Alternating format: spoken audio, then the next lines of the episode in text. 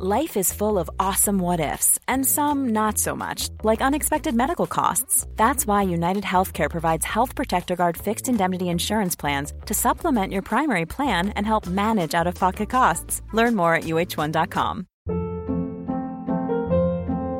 Hold up. What was that? Boring. No flavor. That was as bad as those leftovers you ate all week. Keke Palmer here, and it's time to say hello to something fresh and guilt-free. Hello Fresh. Jazz up dinner with pecan-crusted chicken or garlic butter shrimp scampi. Now that's music to my mouth. Hello Fresh. Let's get this dinner party started. Discover all the delicious possibilities at hellofresh.com.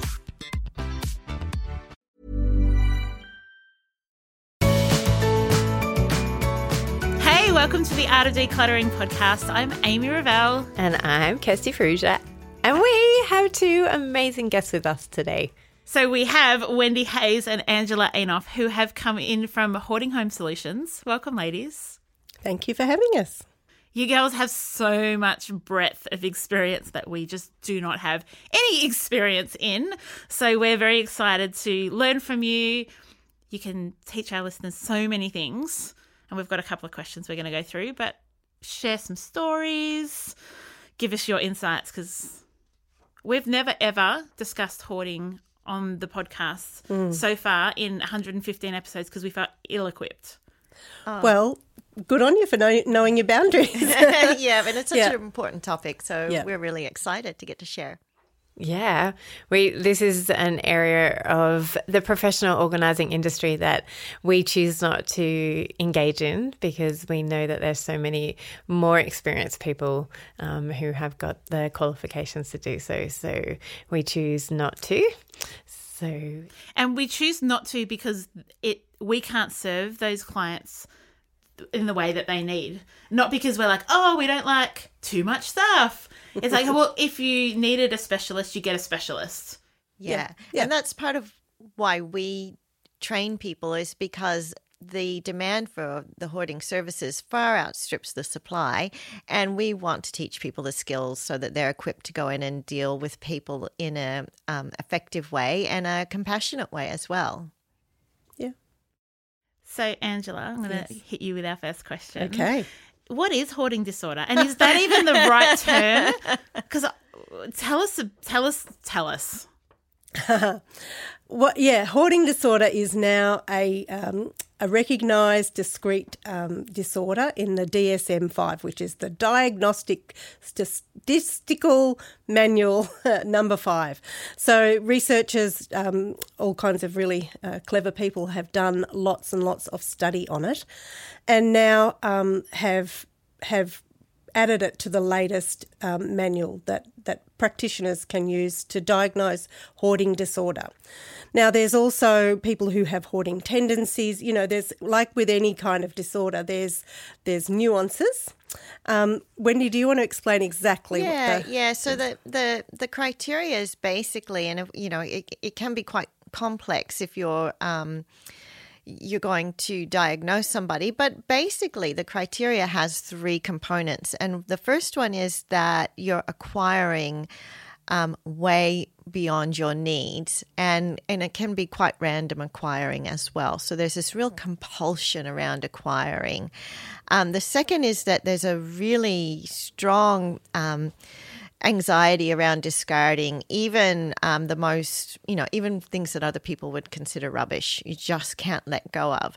And the third component is the environmental component the impact it has on your home. So the home's becoming really really cluttered to the point where maybe you're not sleeping in your bed, um, maybe you can't use your bathroom anymore. Um, fridges, I often see fridges are the first thing to go because there's clutter behind the fridge, they're overfilled, so the motor breaks down. And um, there's not space to get the fridge out, or you're too embarrassed to get a repair person in. So people are living without working fridges and that sort of thing. So we've got those three: the acquiring, discarding, and then the the cluttered environment. You need all three of those things to have a, a hoarding diagnosis. But the thing about hoarding is it it is um, treatable, um, and it's a behavioral disorder. So it's not a lost cause, eh, you know, and it's not because you grew up in the depression or something like that. It is a treatable, diagnosable mental health disorder. Who diagnoses hoarding disorder? A mental health professional. So, you- a psych or a Yeah. psychiatrist. Yeah. So not Yeah. a, not a GP. not a GP and not a daughter and not a husband and not a niece and not even a professional organizer, a medical professional.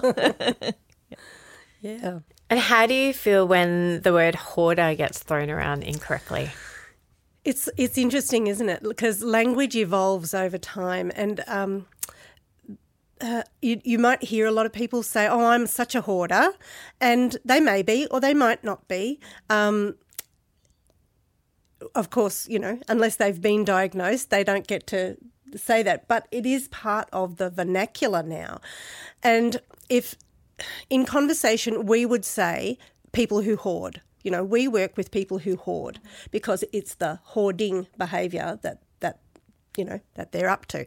Um, but if in conversation somebody says, "Oh, you know, so and so's a hoarder," I'm not going to be um, really pedantic about it. I'm going to model good language around it, and I'm going to uh, use that as an opportunity for a conversation. I don't want to shut down any open con- dialogue about it. I want to be like curious and respectful. And if someone says, "Oh, I'm such a hoarder," I'm going to ask some questions like, well, first, have you been diagnosed? Ha- you know, what's going on at your place is a really good open ended question to find out what is actually happening. And, you know, oh, I have so many shoes. Well, yeah, okay. so we can talk about that's not hoarding, etc. But I'm not going to shut them down and say, oh, you're not allowed to say that. You must use the proper term. You know, that's just, I really like know. that's very gracious, well, but also you know. educational. Like you're modeling. Yeah. I think that's a great answer. yeah. And I think also people give us cues if we see someone that we know is hoarding, or maybe they've even been diagnosed, but they want to talk about my stuff, my treasures. Um, I'm a collector. I'm a, a finder keeper. Whatever they want to language they want to use. It's not for us to say, well, you've been diagnosed as a, a person who hoards, so therefore, you know, let's be real. We, you know, that doesn't really get us anywhere. so we really take the cues from people themselves as well to how they want to describe what they're feeling about what they're dealing with. Yeah. Yeah. Well, and that reminds me too, we don't tell people how to feel and what they should do. So I'm not going to tell them what they're allowed to say either. I'm going to, you know, as I said, model some um, better ways of saying it. But if they don't latch onto that, that's their business. Yeah. Can I ask, uh, what does hoarding disorder look like for those who are part of our community who can only picture what maybe they've seen on a show or that kind of thing? I imagine that there's quite a spectrum. Yeah, look, there really is. And the shows really focus on that squalid end of the spectrum because that's where you get the shock and awe, and they're like, oh, oh look at that person. How can they live like that? And that's what makes good television. Um, but in reality, you'll get people um, who are hoarding who are quite perfectionist hoarders. And so their hoard will be very neat. But um, even though it's very neat, it's still causing them problems in terms of um, maybe they're isolating themselves, maybe their home is a fire hazard just because of the sheer volume of stuff that's in there, um, or maybe their acquiring is causing problems in their relationships or financial issues and that sort of thing. So it may be quite a neat and tidy, clean hoard, as um, I've heard people say, or it might be the very squalid hoard and you know everything in between. That's right. And there's one thing you can't tell by looking, and that is the smell sometimes that emanates from these homes. Um, if it is squalid, especially, um, there will be, um, you know, pet dander, pet feces, pet, um, you know, just. The stuff that hangs around, things. If it's squalid, there, there won't be, um, you know, active cleaning going on. There may be mold, which is really dangerous, and um, yeah. So the smell, and and often these people don't open their windows. They don't let fresh air in. So, you know, with, with springtime, we usually fling open the windows and we're all glad to have that breath of fresh air come in and we all feel better. But year round, in the summer, in the heat of summer, they will have the door closed firmly um, because they're worried about people looking in the windows. Um, they obviously don't invite people in. Yeah. What are some of the signs that someone that we love uh, might have a hoarding disorder? Yeah, well, first of all, there's those physical signs like we just described. If if the place is looking really, really cluttered, uh, that might be the cause. Um, eh, if, on the other hand, if you are never invited into the home, you know, if your loved one always wants to meet at the cafe or take you out to lunch and never let you step foot in their front door, that, that can be a bit of a, a red flag. Yeah. Um, oh, yep. sorry to interrupt. no, go for it. yeah. I was going to say, I just that reminded me of a lady I'm working with at the moment, and this isn't the first time this has happened, but her family thought everything was fine with her uh, because she always presented immaculately. She she always was interested in in engaging in activities outside the home. She would want to meet at cafes and that sort of thing. And so until she went in the hospital and they had to go and get her dog to take it to the kennel, they had no idea that this was a very severe hoarding situation. Because a lot of times people will present to the world in a very immaculate way, um, but their home is is in squalor, and it's this double life that some people lead that confounds their loved ones and their loved ones then feel quite upset that how didn't I know? How how was she living like this and I didn't know? This same lady, um, she was meeting doctors and, and nurses and stuff on her front veranda. And because she had it set up so beautifully with the garden and bringing a pot of tea out, she hoodwinked them as well. They thought, oh, she just likes to sit out here in the sunshine and meet us to talk about her health and get her bandage changed or whatever out here. So people can really um, put it over the ones around them when they're trying to keep the secret. Mm. And what about the families that don't keep it a secret and they don't see that there's anything wrong with their home and they're inviting their family members in um, and they're expecting their children to come over and are getting quite upset at their children who are choosing not to come into their house because they know that it's potentially a dangerous home to be mm. in one of the things we do see is a lot of um, breakdown in family relationships because it puts a big strain on um, on on all the family members involved, um, and yeah, we have grandparents who aren't allowed to have the grandchildren come into their home, and and so you know maybe that grandparent will then compensate by buying more toys and you know hoping that that will make prove that they're actually a good grandparent instead you know. So they'll be hoarding these toys in in the hope that one day the child will come to play with them and they never will. Um, it, it's hard. We actually on our website we have a tips for starting a conversation um, handout sheet. Brilliant. That really um, it goes through really specific things that you can do um, to to start a conversation, and it's a difficult conversation. Mm. So. Yeah. yeah. I think one of the most important tips that we make on that sheet is to treat the person like a whole person. So if you've got, say, a grandparent who's hoarding and you're very concerned about them giving an ultimatum, well, you can't have the kids at the house until you clean up. That's probably not going to help. You might think, well, that'll motivate them, but sometimes that just fractures the relationship. Or um, every time you see them, talking about well your problem your problem with hoarding your problem if you forget that they're a whole person they still have other good attributes and they can still be a good grandparent you're concerned about the safety of your child in their home, but that doesn't that's not the entirety yeah. of who they are. And so when people get really focused on, you know, every time I see you, I'm going to talk about your problem.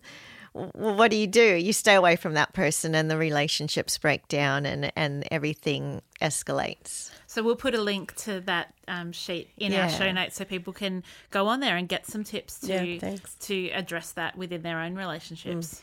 Can you describe a few typical situations of what a home of someone with hoarding disorder might look like? Yeah, I, homes with where people are hoarding can vary quite a lot. At the extreme end, you will see very narrowed pathways through the house because people think, well, that hall's, you know, it's a meter wide. I don't need a meter to walk. I can pile stuff up on either side. Um, so you start creating these hazards of getting through the house that the the goat track that we've all heard about, and that that really does exist. Um, you might see wires crisscrossing the floor because I can't get to that power point in the kitchen anymore, so I'm going to run a cord from the laundry room across the hallway and into the kitchen. So you see all these tripping ha- hazards and inappropriate use of um, cords and appliances, or maybe a heater's broken down, so now I'm going to run a cord down the hall to run um, a heater in the bedroom. Uh, so you're seeing all those inappropriate uses, rooms that you can barely get into. Um, a lot of times people might be sleeping on just the edge of the bed. They might have stuff in the bathtub because they say, Oh, I just shower, I don't need the bath. Or one lady who told me, Well, I don't bake, so the oven's a really good place to keep paper. the oven is not a good place to keep paper. That's not a fire hazard at all. so you see those those sort of hazards. Yes, you do. and um, things th- that break down, you know, um, Wendy mentioned the fridge, but also um, shelves, you know, rickety shelves, um, things that are precariously balanced. um, and that, that any moment, if you touch them the wrong way, they will come tumbling down. And often, sometimes I have found that inside the cupboard is actually empty but everything's out on the floor in front of the cupboard where you can't actually open the door of the cupboard to put something away there. It's all these odd little, you know, It's like you- idiosyncrasies Yeah. of each person, isn't yeah, it? exactly.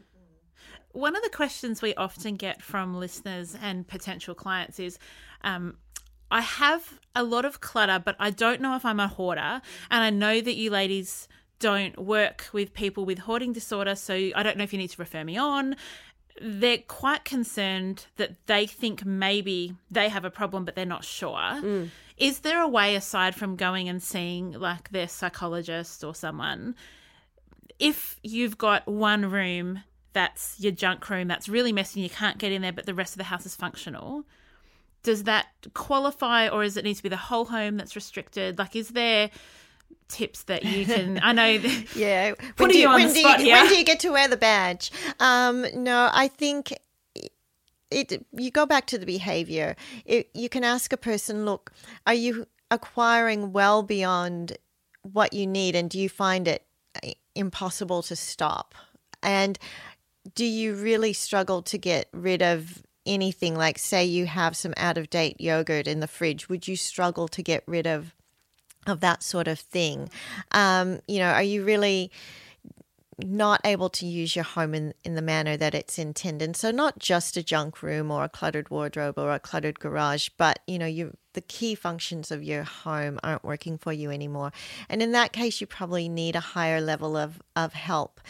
But um, a lot of people who call me describe themselves as having a hoarding problem. And when I visit them, they are more, I would call them chronically disorganized. So they haven't learned skills to stay organized. Um, or you know maybe they've had some big transition in their life like a divorce or retirement or a baby or something some big life transition that's thrown their ex- systems that were working into chaos so Kids it's not that. yeah, they will. It's not hoarding at all. It, it's about um, either reestablishing routines that worked or learning skills and routines that they never never learned. So, you know, I wouldn't say, "Oh no, I can't." You know, if you think you're hoarding, I have to stay away. You can always go and have that consultation and try and get to the bottom of what's going on. That's good advice. Thank you. Is often ho- people with hoarding disorder, um, is it often triggered by a trauma? It can be. Um, they're still researching all of this. It's or the research is ac- in relative terms quite new, and they're learning more and more. But uh, there is an element of unresolved trauma, unresolved um, PTSD as well. Yep. Um, and yeah, because you know, as Wendy said, the just because you grew up in the depression doesn't mean you're a, a someone who's hoarding. Um, you you might be frugal. Lots of people grew up in that environment and didn't turn out to be hoarding. So you know, Yeah. um, there's there's always something that may trigger it, or it could be a learned behaviour as well. You know, it, it does sometimes come um, in family. You know, come down the generations. Yes. Um, and there's always anxiety involved. Yeah. It And one of the things we see a lot is that it's a progressive disorder. So if you're sort of having hoarding tendencies in your youth and in your 20s and 30s, that's going to be progressive unless you do things to to start um, recognizing your faulty beliefs and the behaviors. And, and cognitive behavioral therapy is, is really helpful for that. Um, but then if it's if it's cumulative and it's un- or progressive and it's unaddre- not addressed, then um, it only takes some trauma. So you know your your partner who was your checkpoint and the person who kept you okay mentally and emotionally and kept the house physically okay. Say they pass away or leave you then all of a sudden the grief and the anxiety eh, and everything associated with that, plus losing this check person, can cause it to escalate quite rapidly. And that's where we see a lot of people at in the cycle. For people that are listening that are having a light bulb moment right now and they're thinking, oh, that's exactly where my mum fits, or that it, that is exactly where I am and I don't want it to progress, what can they do? Like, is it a matter of getting a professional organizer in, or do they need to go first to get medical help and, and look at a, a psychologist or a psychiatrist or whoever needs to do that diagnosis? Or are there things that can be somewhat preventative? I'm sorry if it's a really ignorant question. Not at all. no, not at it's not. Um, what we know is that the more support someone gets, the more successful they're going to be in resolving it. So if they feel comfortable, well, we always say go first to your GP and get a referral to someone who is able to qualify uh, Great. to diagnose. And if they're happy to, to do that and start working with a psychologist, you know, that's a great path to take. But alongside that, you can do things like um, get a professional organizer in. You can um, join a support group, or, you know, to, to whatever they feel comfortable with. We always say um, it doesn't matter where they come into into it, but that they, that they do, and then you know, hopefully they will reach out and, and take advantage of all the supports that are available to them. And um, probably a, a support to avoid at that point is um, driving a skip into their yard. Yes, Good advice. you know, like the heavy-handed working bee approach isn't isn't a good starting place. And what we see is a lot of family members who are very well intentioned but have very poor execution. Yep. So the more gentle, like uh, you know, this must be really hard for you right now, and I can see you know it's having an effect, and you know we want you to be safe and happy and well, and so you know what can we do to support that is a much better option than uh, Yeah, you don't need that. yeah. Hey, we just wanted to take a few seconds to say thank you so much for tuning in. We really appreciate this podcast community, and on that note, we wanted to get to know you better. Podcasting is a unique platform where you get to know a whole lot about us. We don't really have an easy way of getting to know all of you. So we wanted to know what resonates with you in our podcast. What do you like? What don't you like? So, we're offering you a $100 gift voucher for any of our products and services in order to get that feedback. We're running a listener survey right now, and we just wanted you to tell us a little bit more about you. It seriously takes just a couple of minutes. And as we said, you go into the draw to win a $100 gift certificate. Get on it! So head on over to artofdecluttering.com.au slash survey or click on the link in the show notes. We can't wait to get to know you. We want to create content that serves you and meets you where you're at. So give us a few minutes of your life, hop on over and take the survey. Again, visit artofdecluttering.com.au slash survey or visit the link in the show notes. Life is full of what ifs. Some awesome, like what if AI could fold your laundry? And some, well, less awesome, like what if you have unexpected medical costs? United Healthcare can help get you covered with Health Protector Guard fixed indemnity insurance plans. They supplement your primary plan to help you manage out of pocket costs. No deductibles, no enrollment periods, and especially no more what ifs. Visit uh1.com to find the Health Protector Guard plan for you. Ever catch yourself eating the same flavorless dinner three days in a row? Dreaming of something better? Well, HelloFresh is your guilt free dream come true, baby. It's me, Keke Palmer. Let's wake up those taste buds with hot, juicy pecan crusted chicken or garlic butter shrimp scampi. Mm. Hello Fresh. Stop dreaming of all the delicious possibilities and dig in at HelloFresh.com. Let's get this dinner party started. Hey, I'm Ryan Reynolds. At Mint Mobile, we like to do the opposite of what Big Wireless does. They charge you a lot, we charge you a little. So naturally, when they announced they'd be raising their prices due to inflation, we decided to deflate our prices due to not hating you. That's right. We're cutting the price of Mint Unlimited from $30 a month to just $15 a month. Give it a try at mintmobile.com slash switch. $45 upfront for three months plus taxes and fees. Promo for new customers for limited time. Unlimited more than 40 gigabytes per month. Slows. Full terms at mintmobile.com. Thanks, and let's get back to the show. It's really important to know where people are on the readiness for change model. You know, sometimes um, people can be just sort of researching their options. They can be, you know, uh, trying to understand this whole hoarding disorder thing. And to someone who's not aware, that might look like they're ready. Yay! Let's get in there and start help them declutter. And that kind of approach, when when someone isn't ready to accept that kind of help, um, is is going to you know make them even more defensive and and try you know they will shut themselves away more. So, if you can recognise um, where someone is on the readiness for change model, whether they're in the contemplation or pre contemplation. That's what I was just about to say. Would you be able to just expand on that readiness for change? Because Yes. it's not only helpful for people um, who have hoarding tendencies, um, but I think it's helpful for everybody for any type of change. Oh, that's exactly right. It's not just about hoarding; it's any Yes. any kind of change. So there's uh, five stages, and there, there's pre-contemplation, which means someone is totally not uh, ready. They don't even see it as a problem, or they might see it as a problem but feel hopeless. So they're not ready to change at all.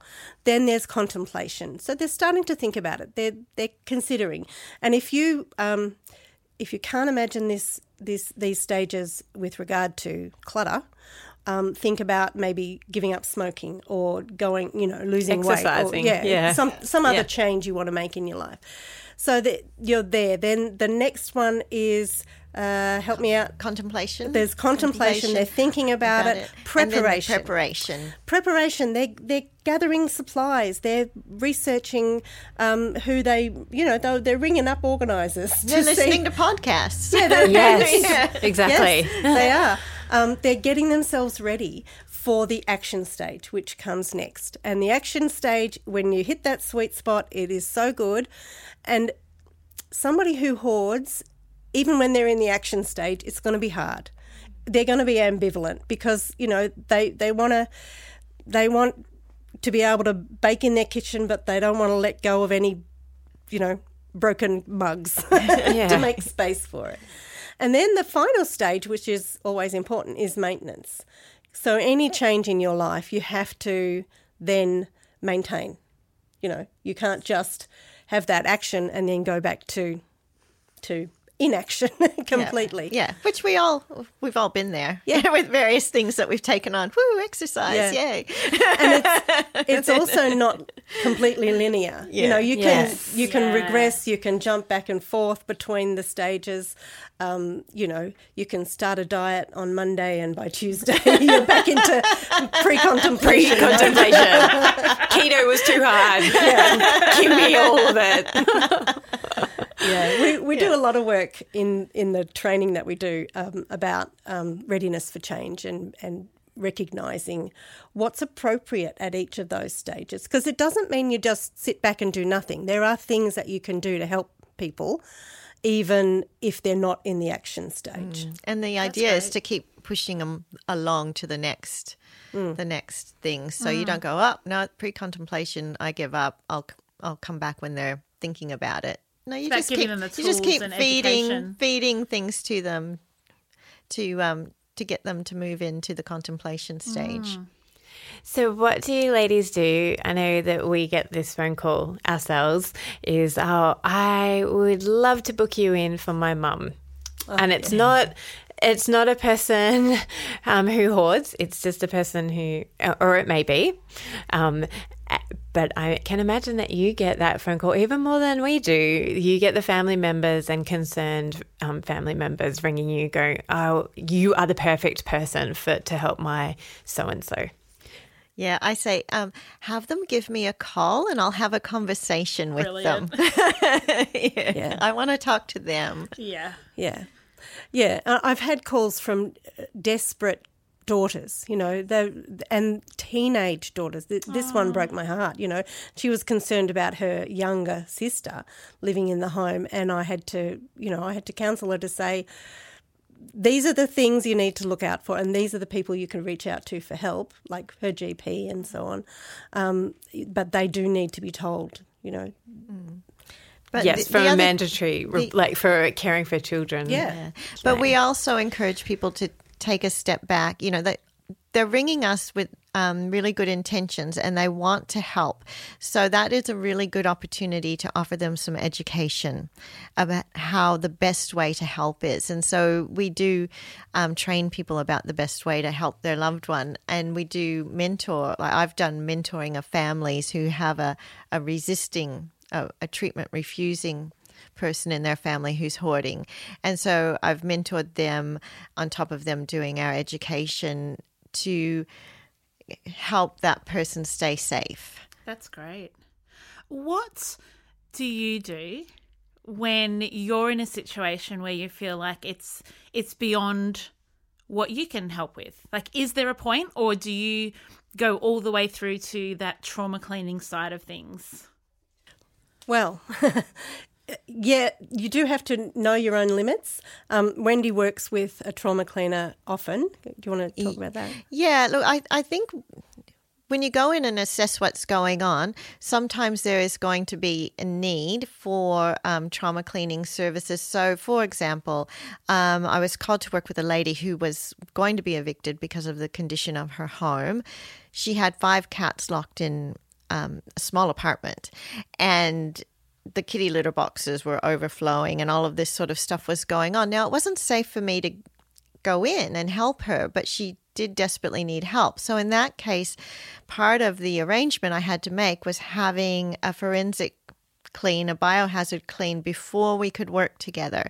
And that is a, a technique that we teach in our training is we can't all we don't want to be you know heroes and i don't care about the risk to me i'm going to go in we have to have different techniques and strategies up our sleeves to help people even when it's not initially safe for us. So, if that means I'm going to organize a pack and clean or a clean around or some technique that will then um, remediate the the risks of mold and biohazards and that sort of thing so that I can then go in and start working with the person, then, you know, I'll bring that into play.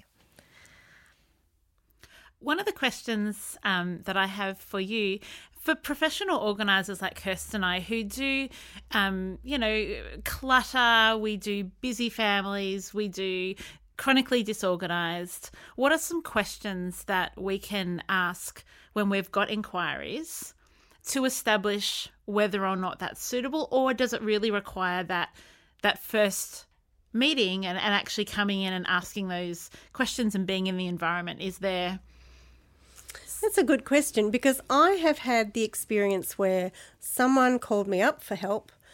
The, what she described to me over the phone, I really thought I am walking into a heavily hoarded house. When I got there, I looked around at a quite a sparse environment and thought, what am I doing here? You know, where can I add value?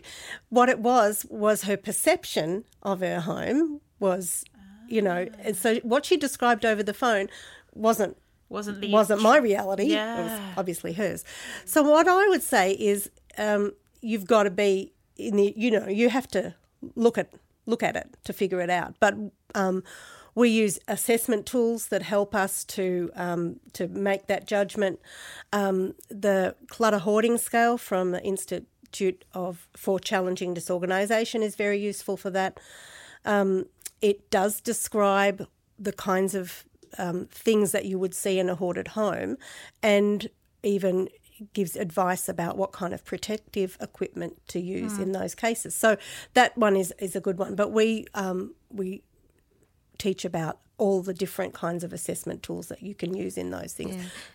And I think um, asking a client to rate themselves, say you use the clutter image rating scale and you're on the phone and you, you've sent it to them, say, and you say, Well, where do you think you're sitting on this? And they might say, Oh, I think I'm a seven out of nine or, or whatever. And when you go there, maybe they're only a two or three. So what we find is people's perception of their clutter is quite different from the reality. So I would be inclined to have the consultation. Hmm.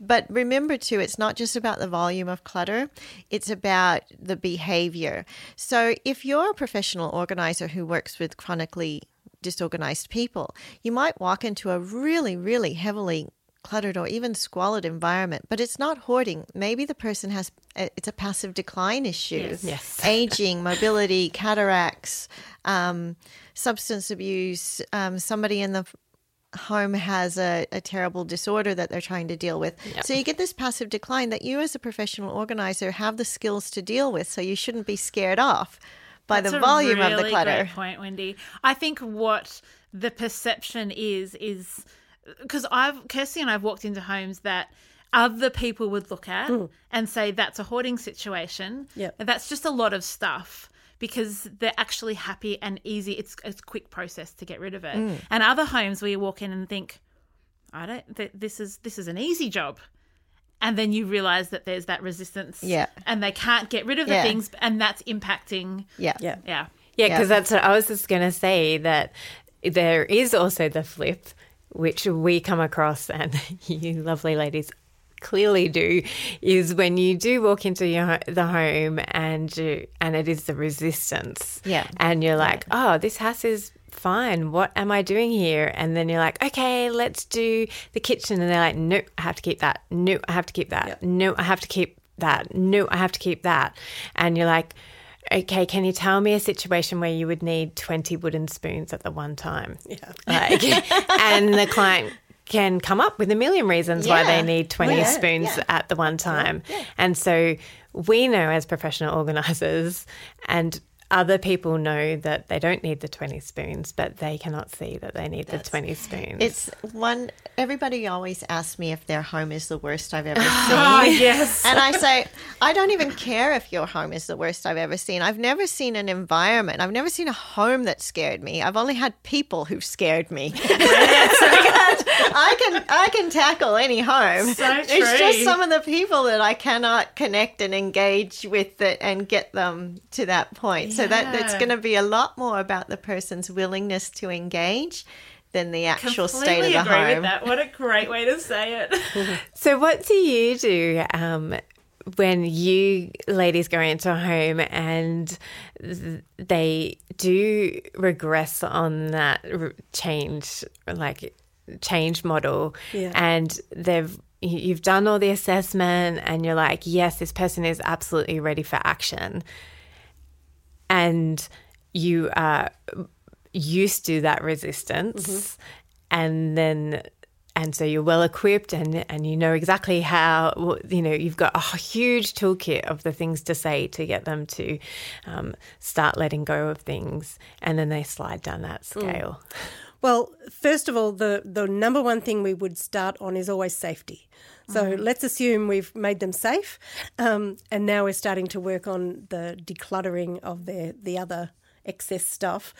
Um, so we use we know that with with someone who's hoarding, they don't respond well to the logical, linear. Keep it tell me why you could use 15 spoons yeah, um, you know, if you haven't used it in a year, get rid of it. That yes, kind of yes. advice. So it just doesn't make logical. Yeah. Their, their brains don't work like that. Yeah. But they do respond well sometimes to emotional techniques. Um, so, have you ever found somebody who thinks of their stuff as having feelings, Yes. actual feelings? Yeah, they're Yeah. personified Yes. objects. Yep. It, it is not uncommon. And Yes. so you can't reject that thing. You know, how It'll could I possibly reject that thing? So you you rather than telling them that emotional thinking doesn't work doesn't make sense, you it work has with no emotions it's Yeah, a piece yeah. You- of you, work with dust It. It's a workaround. You you go okay. They think that f- thing has feelings. Let's use that. So, um, Wendy, do you want to tell the story about the jeans? Oh, yeah. We were, I was working with a lady, and she we had decluttered her home. Oh, not not hugely decluttered her home, but enough to keep her safe. And then she let, told me that she had this storage unit. She needed to get that sorted out because it was costing her too much money, and it was freezing. It was in an old meat packing warehouse, and it was freezing. And we were in there going through stuff, and she was like, "No, no, I can't get rid of that. No, I can't get rid of that." And I was just like freezing and really over the whole thing. And she held up a pair of jeans, which clearly weren't going to fit her anymore. And I said, "Oh, surely you can get rid of the jeans." And she said, "But." But would I hurt their feelings if I got rid of them? And I said, Well, if I was those jeans, I'd be very happy to be out of here. Which was true. You've locked them up. these jeans need warmth They they need to go to Me queensland and the jeans need to leave. And she said, You think they'd be happier somewhere else? I was so genuine. Ah. And I said, Yes. Yes, and and that was all she needed Oh, how was the idea that these things would be happier someplace else to start the process of letting go, and then all of a sudden things just started everything to flow. shedded Yeah. Yeah. Ah. That's beautiful. I think human beings are so fascinating. Like Yes. that, it, it just takes that flicking of that switch, Yeah. and she's all of a sudden got freedom and Yeah. permission and given herself permission to let things Exactly. go. Like, That's right. but then you can try the same technique on the next client, I know, and yeah, exactly. Those jeans don't care. exactly, they like this freezing I, meat I just warehouse. want them because I'm going to cut them up and make a denim quilt. You know. Yeah. or one day I will fit into them again. Yeah. One of the things that I've um, been really interested in when I've worked with clients that have not necessarily been diagnosed but do struggle with hoarding tendencies is they have a very high level of social responsibility. Yes. Um, is that common? Where that's I, I I need to dispose of this thoughtfully, environmentally, and I I don't even necessarily trust that when I do donate it that they are going to do the right thing. So Or the recycling plant are not going to right. do the right thing. There's a lot of that really heavy responsibility, which Yes. is beautiful, but, But it, it- it can be restricted. but misplaced responsibility. I think responsibility it's um, potentially. very typical in hoarding for beliefs, whether they're about responsibility to the environment or frugality or all sorts of things, to be disproportionately held. Now, it would be wonderful for everyone to be more concerned about the environment and everyone to be more frugal. But in the case of hoarding, these are very disproportionately held to what is reasonable. And so it's working usually for professional organizers, it's working around those faulty beliefs and finding workarounds because our job as professional organizers doesn't extend to changing people's beliefs. That's the work of a mental health professional or possibly a coach, um, but it's not. Our work is really skills based. So we need to find the workarounds in these things because if we're going to logically challenge people on this front, we're going to hit a lot of resistance. And it, it- we're really out of our depth as well.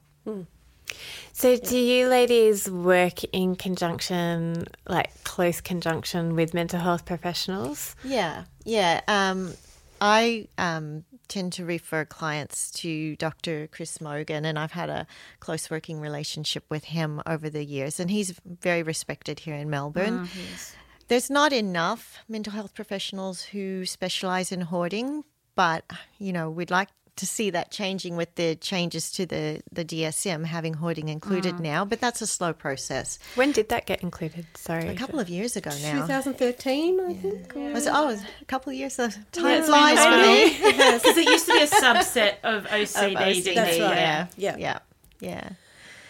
Yes, and and before the change, th- there was a lot of talk about it. It didn't happen overnight. You know, there was a lot of back and forth discussion, and I remember um, we were even involved in that via the Institute for Challenging Disorganisation. You know, the the, the relationships we had there. So. Um, I'm, I'm not claiming that we made the change. Thank you, Angela, for all your work. Thank you, Wendy, for But I making it all happen. very- that, very that even though it was in the DSM 4 under Yeah. OCD, it was long recognised that that wasn't actually the It wasn't case. appropriately Yeah. Yeah. placed. Yeah. Yeah. So, if people who are listening want some more information, how do they find you guys? Well, we have a website. It's hoardinghomesolutions.com.au and they can go there. There's a resources page with free resources available, um, including, I wanted to mention the f- fire risk reduction checklist. Great. Um, that is something that if you suspect, or even if it's just a heavily cluttered house and not hoarding, um, that's a really good way of making it safe. Great. Yeah, so come along to the website. We have, um, if they're inclined to learn more about how to help somebody who hoards, uh, we have three different course online courses that we um, have available. One is for the loved ones, the family and friends of people hoarding. One is for professional organisers and and people who also run their own business, and the other is for mental health professionals and support workers and so on. Um, there's a lot of good reading on there, and I hope they take their time and have a have a good explore. Yeah, we've got some really great blogs, and even Dr. Chris Mogan has done some video blogs for us explaining different techniques, the grip technique, and different techniques that anyone can just pick up and, and learn a lot from. So I think there's some good things. And also, we have a find a provider page where you can yes. find um, either professional organisers, NDIS registered providers, trauma cleaners, mental health professionals, that sort of thing as well. So we've kind of realized uh, I used to get so many calls from uh, particularly case managers saying, Is there somebody in my area? And I would then do the ring around and all of that. Now I say, just go to the page and click on click on the face that suits you. and so that's it's been hoarding- at hoardinghomesolutions.com.au. We'll put a link in the show notes so you can always head over there. Ladies, thank you so much. I feel like we could talk to you for the rest of the day. I know, I feel like we've just Oh, scratched the I know. surface. but thank you for your time. Thank you for your wisdom. We really and thank appreciate you. it. And thank you for everything that you do for the people that you work with um, and the families that you care for in that process as well. So Thank, you for having us. Pleasure. We'll see you all next week. Bye. Bye. Thanks for joining us. If you've learnt something awesome today, we'd love you to leave us a review on iTunes or Facebook so others can find our podcast too. Don't forget you can see the show notes in your podcast app or over at our website artofdecluttering.com.au. So if there's anything you want more info on, check it out there. If you'd like to join our supporter community, you can do so over at patreon.com slash the art of decluttering We hope you have a great rest of your day. and enjoy the freedom.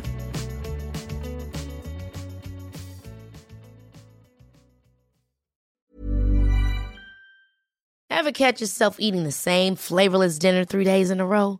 Dreaming of something better? Well, HelloFresh is your guilt-free dream come true, baby. It's me, Keke Palmer. Let's wake up those taste buds with hot, juicy pecan-crusted chicken or garlic butter shrimp scampi. Mm. Hello Fresh. Stop dreaming of all the delicious possibilities and dig in at HelloFresh.com. Let's get this dinner party started.